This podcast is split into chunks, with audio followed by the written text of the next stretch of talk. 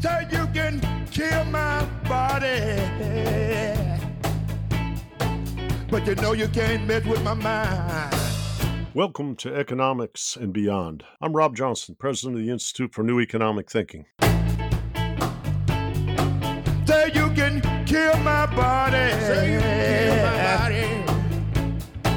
But you know you can't mess with my mind. Say no, you can't kill my mind. You know we'll go away. Come back, come back, come back. Come back. My second time. I'm here today with an extraordinary guest. Maud Barlow from Canada is an activist and an author. She's written 19 books and she focuses on many things for the common good, but most most preciously, and I'm an Aquarian, water. I uh, have followed her work since I was involved in a UN commission in 2008, and she was the special advisor to water there for the 63rd President of the United Nations General Assembly. She's the recipient of 14 honorary doctorates, as well as many other awards, and she won the 2005 Right Livelihood Award, known as the Alternative Nobel. She is someone who I've watched on film, Water on the Table, and a new film, I think it's called The Lords of Water, though I haven't seen the title page yet. I just got a advanced viewing. The combination of passion, intellect, and unrelenting nature is something I want to foreshadow for all of our young scholars who tune in today. Maud, thanks for joining me. Wow, thank you for that lovely introduction and thank you for having me, Rob. Well, it was earned, and I know in watching you in the movies, uh, the kind of resistance that you've overcome with your perseverance, it, it, reminds me of someone we'll talk about later in this, Dr. Martin Luther King. But like I said, as a sailor and an Aquarian, the fact that you're focused on water, I, I'm a pre-convert. So uh, let's let's talk. Let's start with you've been doing this for years and years and years. I mean, 30, 40 years of depth and knowledge. But we just had a pandemic come out and uh, I use the silly joke unmask many things that we need to address the fault lines and maladies of our society. How has the pandemic affected your vision and what you see in relation to water? Well, the most shocking thing, I guess, was when we first all learned about this COVID 19 back in March of 2020. We were told the most important thing to do is wash your hands with soap and warm water. And the United Nations immediately put out a statement saying, Do we understand that over half the population of the world doesn't have a place to wash their hands with soap and warm water? Mm-hmm. And that was so stunning. I mean, I knew that, but I think for a lot of people, this was brand new. It's far away and nothing to do with them. And I think it's it, it has COVID has shone a spotlight on many, many, many things. Um, in a new book I'm writing on hope, I talk about what came, what can come out of a bad time. Um, like, and I use the Second World War as an example. What came out of the mm. conflagration of the Second World War was the first framework for human rights globally. I mean, we'd never had anything like that. The 1948 Declaration on the Human Right uh, uh, on, on Human Rights, um, and so on. Uh, a whole legal body of jurisprudence came together. What can come out of COVID is an understanding that number one, we are are playing fast and loose with nature. We are killing nature. We're destroying our forests and our wetlands and our soils, and most particularly our, our waterways. And where we, we, this must stop. And this is the hopeful part because i've written about this in, the, in a new book that i've just written on hope that there is a, a, what i call a tsunami of understanding that we have to stop destroying nature we have to restore watersheds and so on. But the other thing that I think that came through very, very clearly is that um, those people living in places where they don't have access to clean water, and when I'm talking, when I tell you, you're talking about kids at school, no toilets, no, no, no place to wash their hands. I'm talking about health clinics. There are studies that show anywhere in certain countries, anywhere from a quarter to over half the health clinics don't have running water. Can you imagine that in any case? But then try adding coronavirus uh, complications to that. And I think what it's done is it's, it's simplified a lot of things for a lot of us. What what do we value? What matters? How can we hold on to what we have? How can we restore what we've destroyed? How can we um, change our, our how can we adapt and think about values that are not so materialistic? And and I, I think everybody I know has gone through this kind of metamorphosis. I, I think it's been profound. And one of the things is it, it has shone the light on the, the human the lack of human rights to to water we have over well over 2 billion people who are forced to drink contaminated water every day because they don't have access to clean water. 2.5 billion don't have base the most basic sanitation you know even more basic than the, the, the you know they're literally defecating in a, a lake or a ditch somewhere. Um, we have over well over three and a half million people dying every year of waterborne disease. It's the biggest killer of children um, including all forms of violence including war put together waterborne disease kills more children.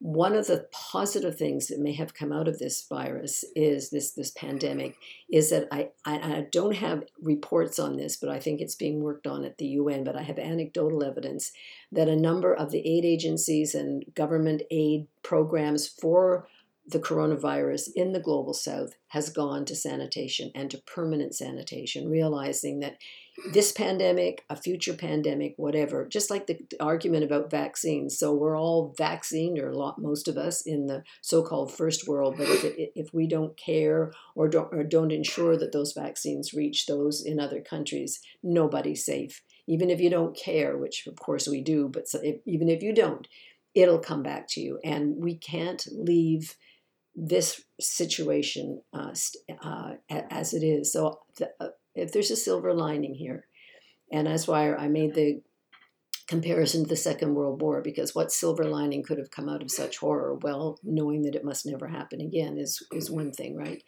Um, and what what what we need to do now is my goal, my long term goal. I talk talk about turning the world blue, one community at a time, is to have clean, safe public, accessible, affordable water everywhere. That's got to be the goal. And if we have that as a goal, then we're going to build in certain kinds of legislation. We're going to bring in certain kind of policies. If we think, well, those millions are uh, expendable, we don't care, then you're going to bring in different kind of policies and you're going to use water in a different way.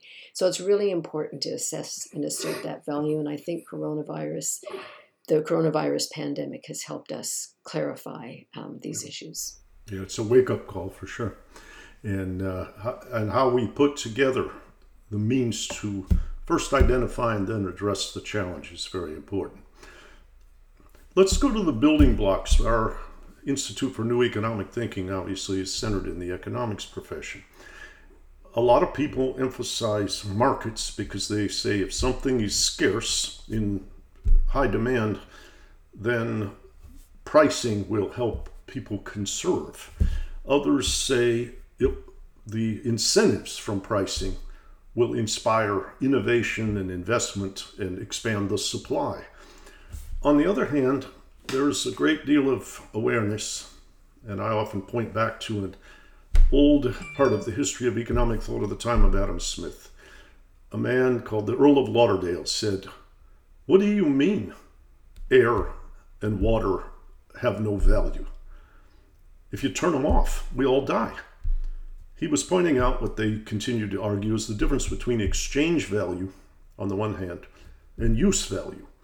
And most painfully, when you will not survive if you don't have access to something, people can really exploit you.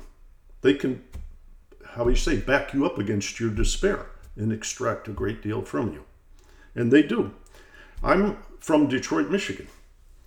I saw the big water tank in Highland Park free the water that the young people drew on as people were shutting off the water throughout that city during the time of the bankruptcy. I saw the Flint water crisis close hand, and, and I don't want to be too simplistic, but I was scratching my head because Flint is so close to Lake Huron. I used to sail on Lake Huron. You could take a ladle and put it in that lake and have a drink.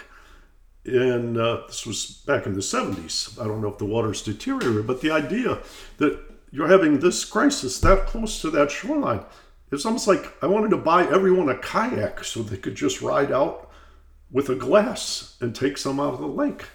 But when human systems get involved, this is the other side. When human systems get involved, it really can be exploited and not for good.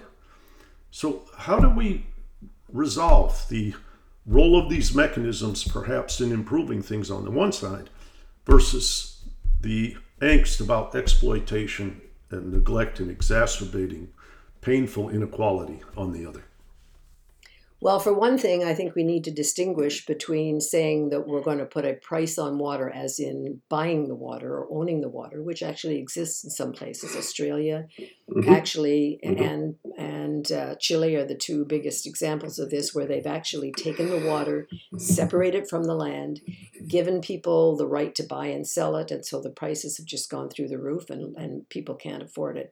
There's a difference between that and asking for a service charge for the clean water that comes into your home and the mm-hmm. wastewater service that goes out. You're not owning the water; it's still a, a commons, a, a, public trust, a, mm-hmm. some a human right, but you're you're paying for the service. So I don't think anyone is saying we are all saying no one should be denied water because they if they're too poor to pay and and you know, you need to know there are many thousands every single year in the United States who get their water cut off. It wasn't just in Detroit um, mm-hmm. from uh, mm-hmm. from an inability to pay. So we believe strongly that there need to be mechanisms to, to help work out payment uh, schedules for people who can't pay. But we're not talking about free water.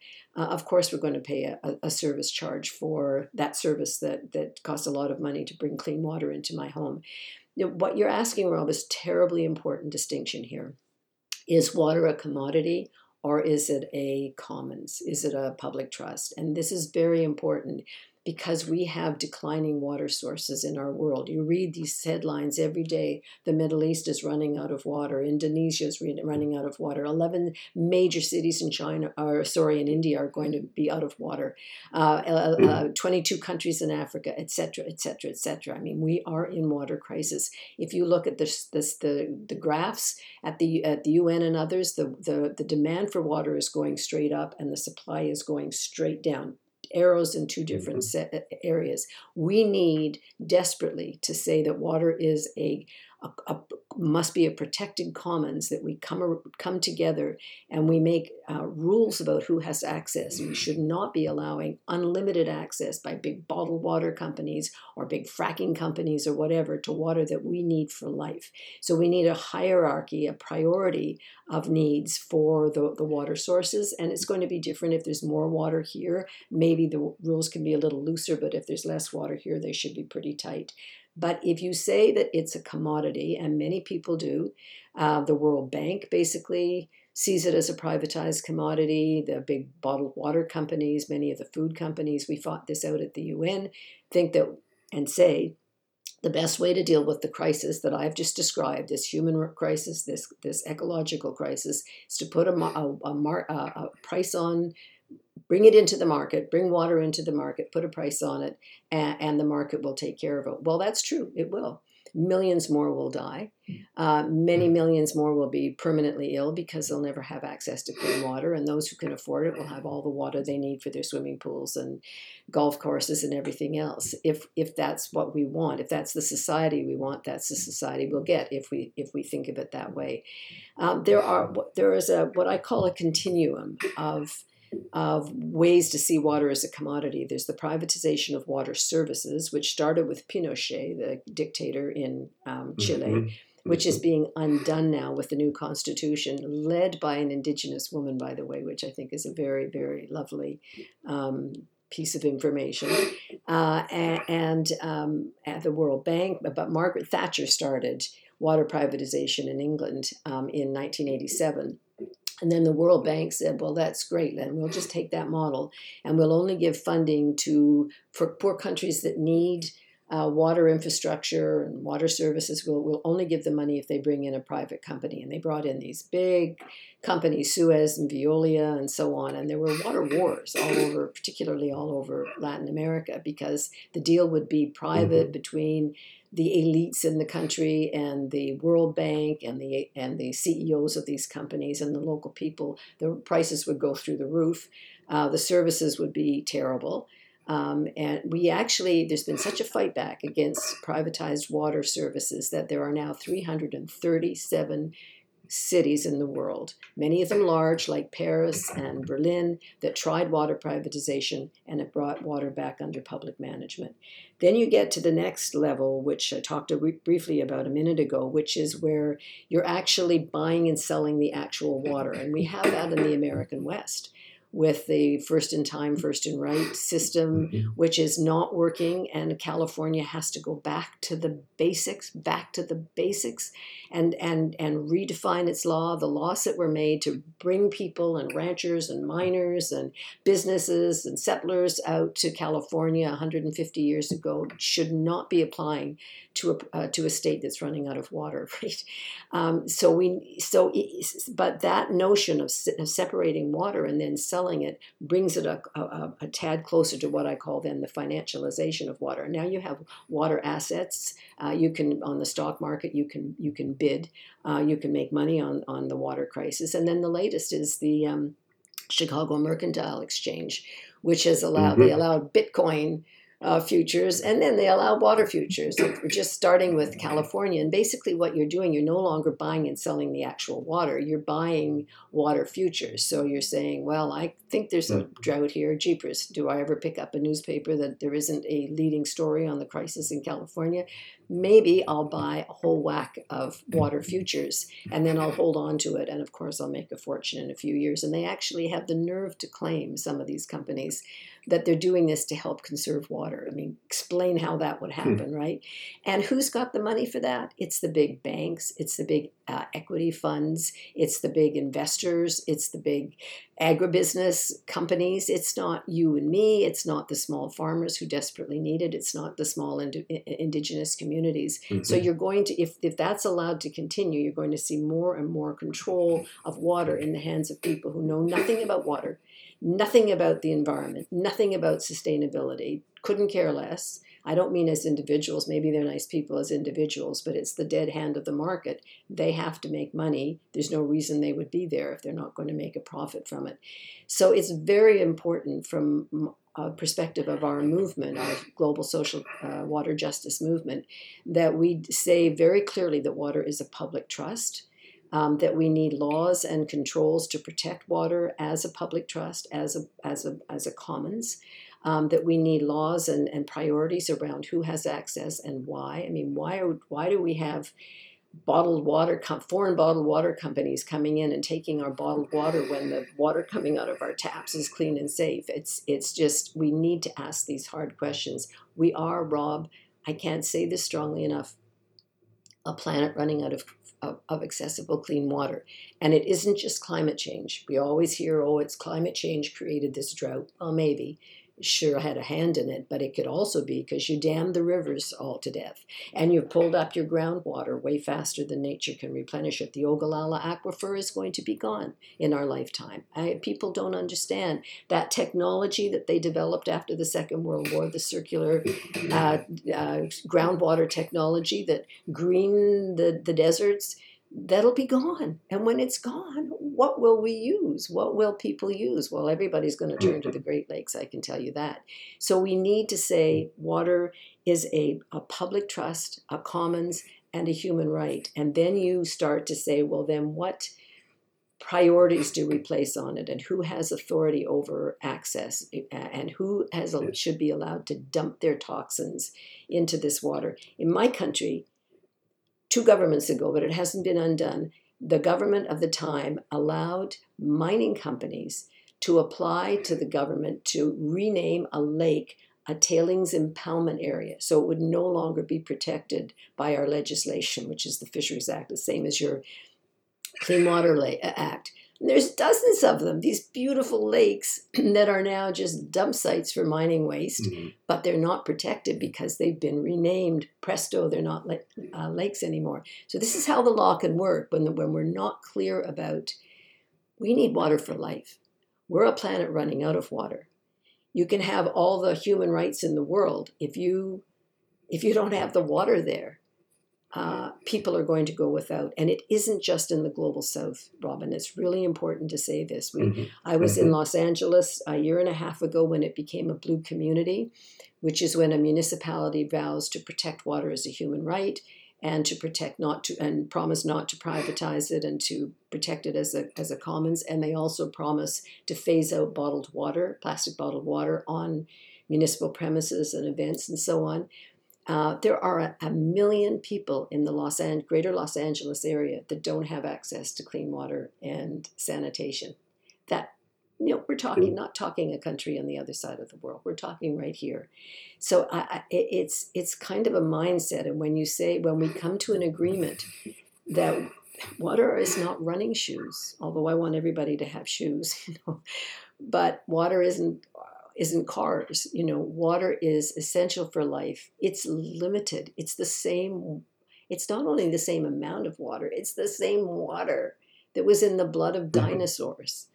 We must take mm-hmm. care of it. We mm-hmm. absolutely must. And making it sing to the tune of the of the market is wrong. Now, as I say that, and you mentioned earlier, if it's valued as nothing, what does that mean? And there is a movement to put a price not by charging for water or nature, but to try to assess, and this is being done actually in lots of places in the US and my country, Canada, trying to, to put a dollar figure on what a forest is worth or what a lake is worth, the service it provides. And where I, I understand the, th- the thinking of the good people behind that, because what they want is to be able to say, well, in a, a competitive market, you could that forest is giving us clean air. You know, it's protecting the water. It's it's a carbon sink. Uh, I I can show you in dollar cents, uh, dollar cents. You know what, why we should keep it. Well, what if it's full of walnut trees and I can and somebody comes along and says I can make more money on it than than the dollar amount you put on it. It so it's a double-edged sword, and I think we need to be really careful when we talk about nat- natural assets or nature, the ass- assets of nature or na- natural ca- nat- natural capital. you'll hear that language. Then you start hearing about well, like we have. Um, you know, carbon offsets. Now you're hearing about water pollution trading, which has started in Chesapeake Bay in your country, and Mhm. then you get then you're using the market and you're using the argument that we need to protect water by putting a price on it. You're using it to bring it into the market on the market's terms, and I think that's a potential slippery slope. It needs to be.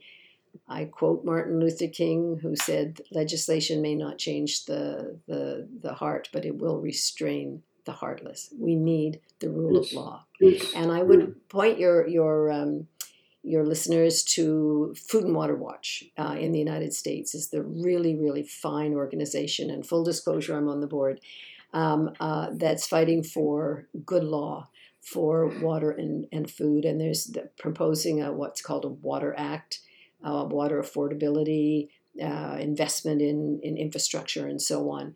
Um, that really people can get behind. Because one of the worries right now in, in your country is as um, municipalities are so strapped with, particularly through the COVID crisis, that these private water companies are coming in and saying, we'll give you money and we'll take over the, you know, we'll take over your water services. And if you don't have any money, uh, you know, you feel you don't have a choice. So, h- how can we together um, not allow that to happen? I had a, how would I say, a premonition of that experience because at the time of the Detroit bankruptcy, they wanted to have, a, I believe it was a French company, Suez, take over Detroit Water and Sewage so that they could lay off all the employees and not pay them a pension and create a windfall for themselves. And somehow this was solving the problem. Activists obviously stopped and thwarted that very quickly, but uh, but you're right how the what you might call the private interests may not see the entire what you might call social ramification of what they pursue. One of the things at, at INET that a lot of people are concerned about is the pretend notion that markets and politics are separable domains. And what I often refer to in these podcasts as the commodification of social design and enforcement becomes the problem because if money plays too big a role in politics, it's hard to imagine what you might call the architect or the referee being able to design or enforce and implement something which has the uh, what you might call characteristics of the common good and everything gets refracted by money as does some information that comes through advertising as does some education when schools are dependent on money so how we get to people with truth vision design inspiration fuel activism is many times outside the system. It's people like you. And, uh, it, but I'm very, very concerned. I, I, read lots of history of thought, but someone like Karl Polanyi, Great Transformation, there was almost this sense that markets were overdone and government would be good, and the New Deal kind of showed that rebalancing, at least for white people. And uh, but the notion that somehow now people in America who are progressives would say, let's have more government. A lot of them think government is captured. And some of the strength that libertarians have is that they say we can't rely on government. The system is rigged. And I think that's part of why Donald Trump was so popular in the aftermath of the great financial crisis. So I guess this is a long winded way of leading to a question. How do you maintain your stamina and your perseverance with the vision and the ideas that you have, but the what you might call challenges of implementation? How do, how do you how do you maintain your resolve? Well, just I'm going to go back. I'm not going to forget your question, but I want to just say that I was in Detroit many times over that issue, and I don't know if you mm. ever remember reading that a group of Canadians brought public water over to Detroit. To yes. the that yes. was us. That was yes. my organization. Wow! Wow! Oh yeah. Wow. And so the Homeland Security guys at the border were not. You know, they knew we were coming, and I mean, what were we bringing? Great big jugs of water. Of course, it didn't make a difference. It was totally symbolic, but it was the most beautiful meeting of activists, yeah. mostly African Americans, because uh, that's who's who's on the yes. end of the you know the shot the cutoffs are are poorer people older people mm-hmm. uh, people of color yeah. um, it was just a very very moving event where we just you know we, we exchanged we said this is clean public water our gift to you and and and, and your right to have this mm-hmm. no your question is really important i often look to my own country as it was at a particular time not now when I think we we found a, a balance between private and public. Um, because I'm not against the private sector. I don't want governments making running shoes, speaking of running shoes or cars or whatever. Um, we have a very big country and a lot of it's cold and a lot of it's still remote. And governments realized that if they were going to provide healthcare services or be able to move people one place or another or deliver mail or wherever, they had to have public services because they just you couldn't make enough money going into remote areas in a in, you know as a private industry. So we had what i call a mixed economy. And the question was what is you know render unto caesar that which is caesar's and and and, and what is appropriate for the government to be doing and providing and you know the collective? And what and where do you want the entrepreneurship to come from? Because i think there's in the water area there's a whole lot of exciting stuff happening coming from the private sector around um, new technology. So you don't want to dampen that uh, and I, I still for me, I don't know how to put it. Doesn't sound very exciting or romantic, but that balance is something that I think we're trying to seek. I do believe with all my heart that people have the right to good governance. And if they don't have it now, that doesn't mean they should give up on it. And we should not be cynical. We should not be cynical. We should be we should get up every morning and say my right to good governance continues and this bad government or maybe you know that bad government or whatever we can change we can do something about i do think i have to say in your country that your new president um, and his party cares are they perfect? Nope. Uh, but I think you're going to. I think, I think Biden, President Biden sees things through new eyes. I'm heartbroken Mhm. with everybody else with what he's going through in, in, in Afghanistan and so on. But I think, you know, the who picked up the whole neoliberal, conservative, give the markets everything, the full free trade agreement, never saw a free trade agreement that I didn't love. It was Bill Clinton and it was Obama. Mhm. You know, it was the Democrats, the, the the the you know sounding cool and being cool and saying all the right things, but giving so much power to the corporations and listening so Mhm. much to to big oil and big fracking and and the big investors and and we know who they were listening to. We know who gave them money, uh, and I have some feeling, some faith that this president wants to change that, wants to wants to reverse courses, and wants deeply to put America back on an, a new path. Again, not to squash, squish, or whatever the word is, uh, entrepreneurship and, and exciting ideas, not to do that, but to ask that vital question what is the role of government?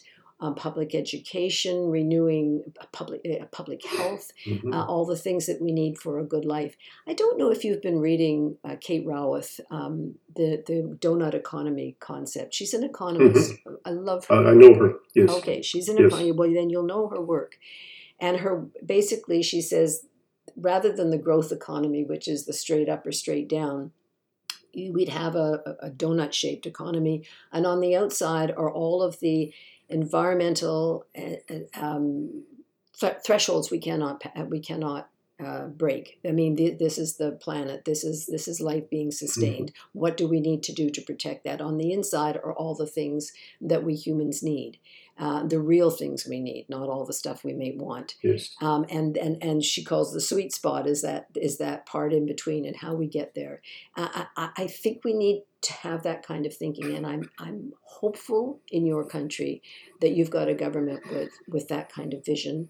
Um, and not to say there aren't problems in the Democratic Party and not disagreements. I can every you can see them from anywhere on earth, right? But I, I do believe that there's an understanding. This giving everything to the corporations. Look, you want to know how I got into into the water issue? Nothing to do with the environment. wasn't even specifically to do with human rights. It was reading the Canada-U.S. Free Trade Agreement in 1985 between President Reagan and Prime Minister Brian Mulroney, who was a Reagan type. Mm-hmm. And they came up with the first modern free trade agreement in the world. And by free trade, they didn't mean nice, take down some borders and take down some quotas. And no, they meant give over to the market all the decisions about finance, about the market, about the economy, and governments will have a smaller and smaller and smaller role. And with every new trade agreement, governments are reduced. I was at the Battle of Seattle in 1999 and you know got tear gassed and everything uh, it was an, an amazing event. Uh, and i remember when bill clinton called called the the head of the wto and said shut it down. Shut it down he didn't want you know they, there were thousands of reporters from all over the world and they were sending stories home on child poverty and and the environmental destruction and the right and human rights and, and the mm-hmm. rights of working people instead of you know the glories of the market but it was clinton who loved that stuff. And in our in our country it was it was the liberal party just as much maybe more than the conservative party. So we have a lot of questions for these neoliberals in these so-called progressive parties. And i think that's part of why so many people were so angry and voted for donald trump because they Yeah. NAFTA came along and you know just took the rug out. Anyway, I started to tell you about water. So back in 1985, I'm reading the Canada-U.S. Free Trade Agreement, which was the predecessor to NAFTA, because NAFTA then included Mexico. I'm looking at the at the um, annex at the back that that gave a list of all of the goods tradable goods that were to be now disciplined by the new trade agreement which is basically governments get your hands off these are free trade goods. These are the things that are going to be traded without government interference. And there was water in all its forms, including ice and snow. And Rob, I can Mm. remember looking at it and thinking, what? what?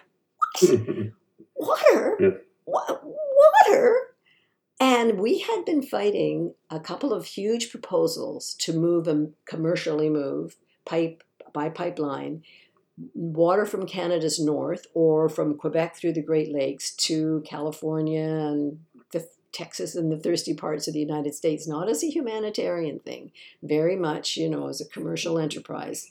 And we had stopped these water exports. And when I looked at that, I thought, that's what this is about. That is about freeing up or removing, I should say, government right to interfere in the commercial export of our water. Ditto with our energy. We signed what's called proportional sharing, which meant we couldn't have our own rules for our own energy. It was absolutely outrageous that we did that. So that's what got me interested. I, I thought, boy, I don't understand. And it set me on a journey, which then took me all over the world from the slums of the poorest communities in the world to the UN mm-hmm. understanding that this is a fundamental fight around a human right to something that we need for life. Um, and it should not be in a free trade agreement. And shame on anybody who thought that you could trade water like running shoes. I keep using that example and think that it's mm-hmm. the same thing. But that's how I got involved. It was because mm. that notion of neoliberal uh, you know, free for all, the market knows everything, corporations are the best. Do you know of the world's 100 leading economies, 69 are corporations, 31 are countries? What does that tell you? How much power these corporations have? Yeah. You ask me how I keep going. I keep going because there's such a wonderful group of people around the world, in my country, in my community, and around the world who have formed a bond as my new book, I talk a lot about this. It's called, it's not out yet, it's called Still Hopeful Lessons from a Lifetime of Activism. And I talk about the need to see the long view you know you may it may not happen in your lifetime it may take longer than that and you don't know what's a win. You think this is the goal you have? Well maybe you didn't get there but you built a wonderful movement. You got a whole bunch of young people you brought in. You know you educated a whole new group you met a whole new group of people. You, you, you moved something you might not have understood and the the fruits of that will come in a different time. It's understanding that uh, the need to disconnect from if I didn't, if I wasn't successful, then to hell with it, I'm going to go away. No, you just, you can't have that kind of view. You must have hope, or what one American uh, philosopher calls wise hope. It's not Pollyanna-ish, oh, everything's mm-hmm. fine, so mm-hmm. don't worry. Uh, it's real hope, uh, and you have to allow for grief, and you have to allow for burnout, and and watch for it, and be kind. I talk a lot in my book about the need to be kind to one another because we don't mm-hmm. tend to be that kind to mm-hmm. each other in our sometimes in our movements. You know, uh, if you're if you're fighting something too big, well, I'll fight you instead because it you know you're small fry and I can I can turn on you instead. So the mm-hmm. need for us to come together, but I am hopeful. Um, out of the, as I said earlier, out of the coronavirus crisis is a, a new awareness of the need for sanitation in places that don't have it and permanent sanitation. Out of this is coming a new consciousness of our global connections. I mean, we are one human family, and and and I feel that that's um, that's been very very clear, uh, and just the the we just owe it. I mean, I live in I'm not rich. I'm middle class, I guess, but I live in a, a safe city I was given opportunities that many people weren't. I recognize that parts part of it is the color of my skin and you know when and where I was raised and I feel I have a responsibility not to give up because to give up is to give in to is to give up on behalf of people around the world who are in desperate situations and who need us to continue to care support them in any way we can whether it's funding or or sharing technology or you know just being there for them. We to give up because i'm petulant or i didn't get all my way is to give up for people who who need us. And uh, and anyway there's nothing nicer than getting up in the morning and caring something about something besides yourself. I really do believe yeah. that. I think it keeps you healthy oh, and young. I think it's very healthy and uh, that, how do I say, deeper sense of values that you're imparting in this conversation is a, is a wonderful example. And uh, I also, as I listened to you in this last segment, uh, your, your concerns about the neoliberalism uh, and your contrast, which you might call the empathetic projection that Joe Biden is capable of, was was very interesting to me because I felt like I lived in the city that America divorced when it was going down, and I watched my parents' friends getting things like we now call diseases of despair. Alcoholism and suicide were very prevalent at the time. And I saw people blaming the victim so you could anesthetize the rest of the country to think that the American dream was still alive, that these people made a mess themselves. And partly because of racial conflict, after Lyndon Johnson passed the Civil Rights and Voting Rights Acts, you couldn't get Democrats in the South to transfer resources to Detroit. So Detroit was no longer part of the nation, it was on its own. And that was very, very uh, hard for me to experience and then to go to an Eastern university and hear all about equilibrium and economics and uh, how the market would solve everything. So I think I think the um, what you might call the journey and the pain that you've been through is actually partly the fuel for your perseverance as I listen to you. I feel that that pain tells you you're on the right track. And it's, that's an extraordinary example for people of any age, people in their 60s looking for a restart. There's still a lot to put your shoulder to the wheel and get going. And uh, but I think the the you know when you talk about the despondency this is one thing I really loved in what you just presented. Still Hope is the next book. Inside it, you're saying, we can't be angry.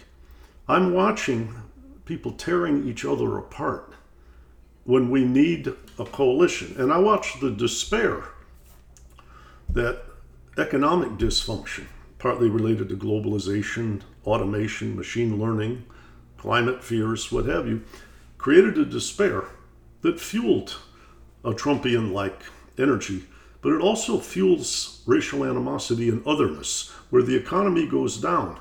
The polarization and the blaming, or the, even the what you might call confecting of an other, rather than seeing them as a human, seeing them as an other, as something you can blame, gets you to a place where we can't possibly work together. We can't build a better education system when everything's fragmented across all these different artificial divisions when we're all humans.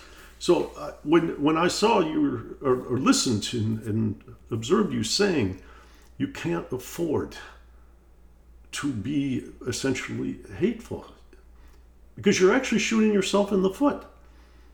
If it, and I so I, I feel like I don't know you're a real beacon.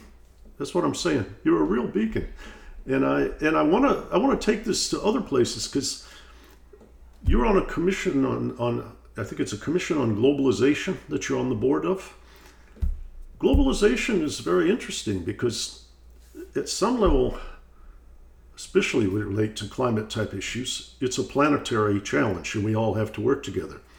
At another level, people are always suspicious of government that isn't intimate, that's too far away they can say at the level of the intimate local government, we see the problems, but they don't have the power to handle them.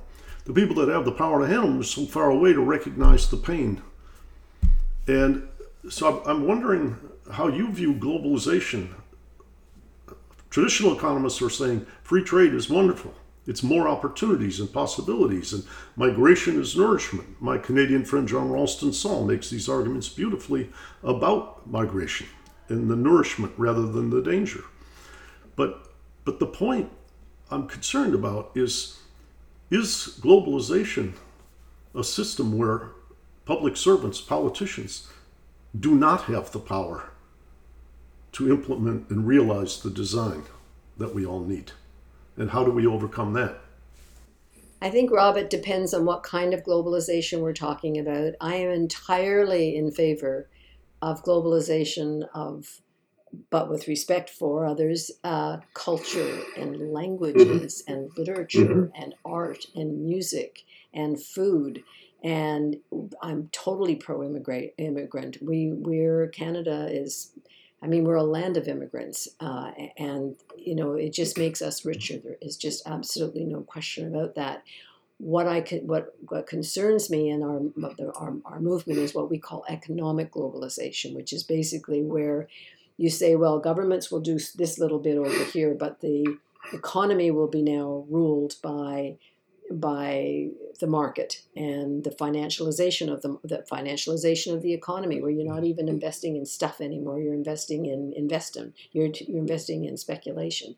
Um, it, it's it's giving over and that's what these free trade agreements do. They give over to corporations and the private sector huge um, rights to determine policy and and and this, the, the, the, rights of our, our, the, the situation for all of our lives.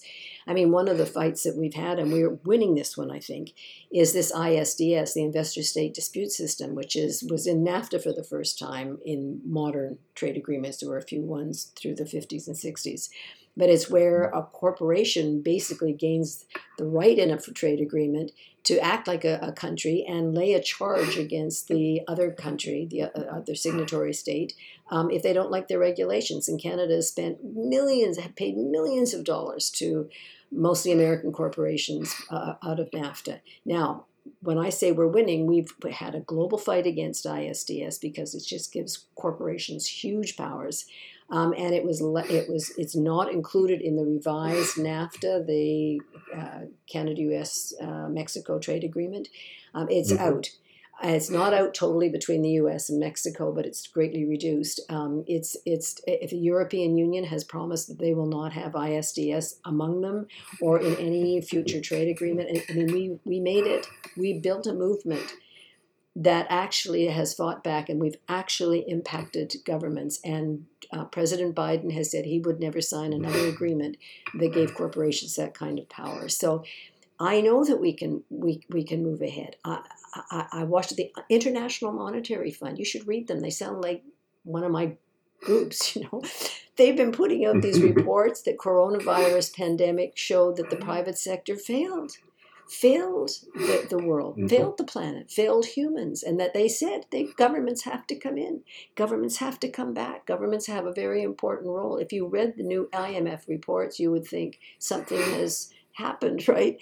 So we can change this. I think that so globalization, of course, a certain kind of globalization. Don't close the doors to new ideas and, and to the exchange of, of people and culture and all of that, of course not. But we do need to ask that proper question, rendering on to Caesar, what is the appropriate role of, of the government? And when you go too far, and say all the market gets all of it, then you have the the that's when you have what you talked about, which is we turn on each other because we don't feel we have the power to do anything about the big picture. And I want to mm-hmm. say something, and I know we don't have a lot of time left, but I want to say something about hope. I came I decided on writing this book one evening about a year and a half ago. I was speaking at a big event at a great big church here in Ottawa on the Green New Deal. And there were some famous speakers, David Suzuki and a bunch. There was a panel of us. And it was filled with people, maybe eight or 900 people. It's a huge church, and lots of young people, including my 16 year old granddaughter. And the other speakers were all really, really negative. It was like it was only 10 years left for the planet. Um, they all gave the worst statistics on the climate, on the lack of climate action. The oceans are dying. The the sixth next sixth grade extinction, the in, insect extinction. I know all those statistics. I got them. I am on all too many listservs, and I have to turn them off sometimes. Or I think I'll just go jump in the lake somewhere. Right? I got up and talked about hope. I talked about Green New Deal. I talked about the blue communities, where we have over 50 million people in the world living in blue community cities where they promise to protect water as a human right and a public trust. I talked about what young people can do. And I, at the end of it, these two young high school women, maybe grade 12, came up, and one of them was in tears. And she said, I have to tell you, this is the first event like this I've ever gone to. And if you hadn't spoken, Ms. Barlow, you know, um, I, with hope, I would never ever come back to another one. I was so devastated. Mm-hmm. I we mm-hmm. need to think of what it sounds like to be 14 years old and hear the stuff yes. that these kids are hearing. And bless their teachers, they have to teach it, but you have to teach it with alongside what are we doing? So the whole last chapter in my book mm-hmm. is what is the good stuff that's happening because we didn't just discover there's a problem now, and there is, as I said earlier, a tsunami of interest in in understanding that we have to protect nature, we have to protect and restore soils and forests and wetlands and, and watersheds.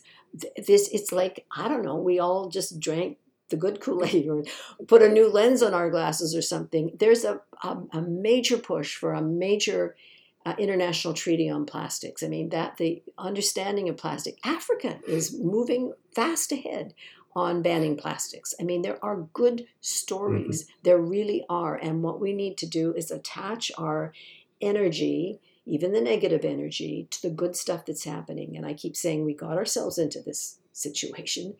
We can get ourselves out of it. But we, if we get bogged down with, with despair, um, we walk into a blank into a blank wall. Um, mm-hmm. If you're feeling that, go away and and and and and renourish. Or as Banksy, you know the the street uh, the street artist in London says, if you get tired, learn to rest, not to quit. Yes, there's a wonderful book by a man who experienced a tremendous set of tragedies in his life. It goes by the name W. Mitchell.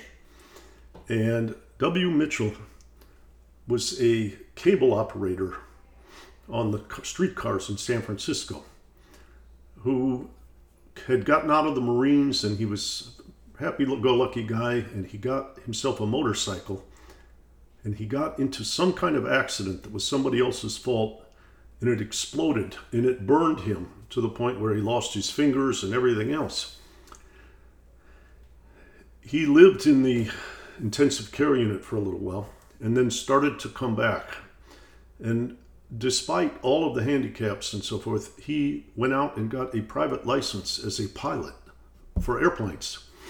But then one time when he was on a plane, not as the pilot, the plane crashed and he became a quadriplegic. And he wrote one of the most powerful motivational books for this despairing time I've ever come across it's called, uh, it's not what they do to you, it's what you do about it. And it was all about this horrendous constellation of things that descend upon this man where like because the gas tank breaks on the he's just engulfed in these flames and none of these things were known none of these things were his own folly but he experienced this and he talked about how to dig out. And I think these uh, schools now, you know, there are a lot of people who are, how I say, protesting the establishment. You and I could be included in that, who think just by distancing, just by distancing from the mantra of the status quo, you've done enough. It's like you've purified your identity. But my dad was a physician diagnosis is a precursor to remedy. We got to find the way beyond. We can't, we can't just wallow in the satisfaction that we're not going along with the parade. And, and I'm, I'll, let me turn this into a question for you. If I made you the Minister of Education for the United States and Canada, what's your curriculum? look like that's say different than the baselines now? What what else do people have to know? I think the education we to a- answer the question what kind of an education system we want. We have to ask the question what kind of society we want. And then we have to build our schools to make that. If we want a society that's hierarchical, that's based on class, that makes a differentiation around race and so on, if that's what we want, then we'll build a certain kind of school system. If we want a, a system of inclusivity and respect uh, and uh, justice, then we'll build a different kind of education system. I would build into every single school, right from grade one, grade kindergarten, whatever, as I think these kids get it. I think they get it more than we do any of any of mm-hmm. any of us um, what they're facing. Uh, they live it, uh, and they've lived it through COVID if they're small kids. uh, and a, a, a, a reverence for nature, a, a, a new relationship with nature. We are not we do not have dominion over the animals. We do not have dominion. We are just animals. We are clever, no question about it. But we are we are part of the ecosystem. We have to listen to the indigenous teachings Mhm. that we have of Mhm. our, our First Nations people here in North America and around the world who say you've divorced yourself from Mother Earth. You've divorced yourself entirely. And you think that you can use it as a resource. We water's a resource for my pleasure and convenience and profit. No, it's not. It's the vital element of a living Mhm. ecosystem, and you better respect it. Um, Mhm. I, I, I, if if we if we're going to not destroy the world, the planet, we're going to have to teach those fundamental values, and of course the values of inclusion and justice. Um, again, I, I work with little kids sometimes. I'm the chancellor at a university. These young people get it. They get it, and they're working hard to bring justice and, and equality and, and diversity and respect to one another. I, I, they amaze me, and they give me an enormous hope. And Yes. I am still hopeful after all this time. I'll tell you a quick story that I've told to this audience a handful of times because one of the people I'm in most I'm most inspired by is my 12 year old daughter Sarah. When Sarah was very little, uh, through good fortune, my wife and I knew Naomi Klein and her husband Avi Lewis, two Canadians, and uh, Sarah was very inspired by Naomi. She was working on uh, a book about corruption and the shock doctrine and concentrated power. And I was working with her and doing dinners with her uh, around. And uh, she got to know Sarah a little bit. She inspired us to keep an eye on Greta Thunberg. My two daughters, then uh, nine and six, went on the uh, climate strike here in New York. And then shortly thereafter, I had an INET board meeting, and two of my board members, John Paul and uh, Drummond Pike, who are friends of ours we vacationed with, were talking about how ominous climate change was. And Sarah was very quiet. And the next morning, she went to school. I drove her, and she was very quiet. And at the end of her second period, I got a thing, uh, a text that was a poem. It's called What is Everything by Sarah. What is everything? Is it all essence? Or is it all answers? Is there more? Why am I all covered up, never seeing past or present or future? Is it all an illusion? Why is it all collapsing, destroyed? All those lives not knowing, will we ever know? Now, I was very sad when I read that because that's a lot of weight on a nine year old shoulder. But, and when, and a little bit after that, when I got involved with Pope Francis and Joseph Stiglitz and a group, Jeffrey Sachs, at the Vatican, and we were talking about education reform with his group called Scholarly Encounters, Scholas Occurrentes. They were talking about the need to receive inspiration from the children, not do a vertical drop down with what education is, because we need to inspire them to stay in school, find, help us find its meaning. And I read this poem to the group as an example of then a nine year old girl. And the Pope has read it to many youth groups around the world. But it, it, she's just one example. There's bright lights like that in every classroom if we just turn an open eye to them. And that, in part, is why I can't not keep going. I can't resign when she's that aware. I can't. I can't fall back. It's a gorgeous, gorgeous uh, example. Thank you for sharing it. Greta Thunberg, you know, when she first learned about the climate crisis, went into a deep depression. You probably know this, and she lost 20 Mhm. some pounds. she said she only came out of it when she decided to take action.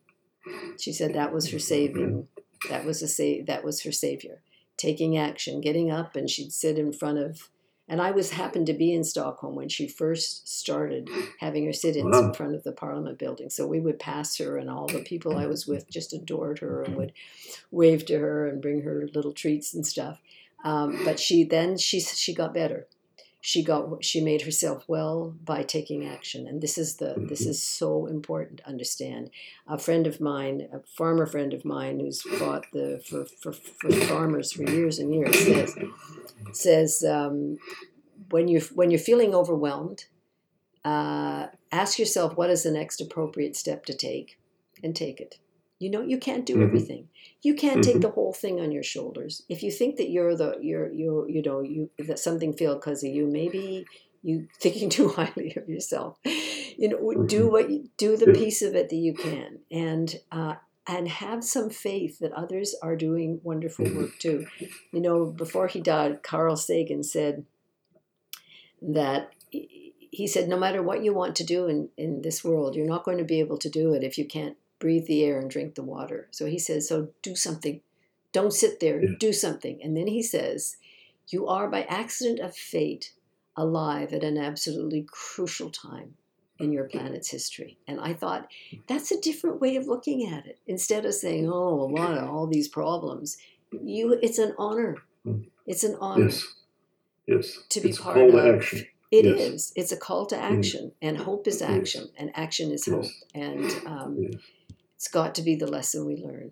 I've loved speaking with you, Rob. This has been just terrific, and I have high regard Mm. for your institution. By the way, I Well, thank you. And, and uh, I wanted to uh, close by reflecting a little bit on some coincidences with, with this nautical guy talking to the lady of, of water.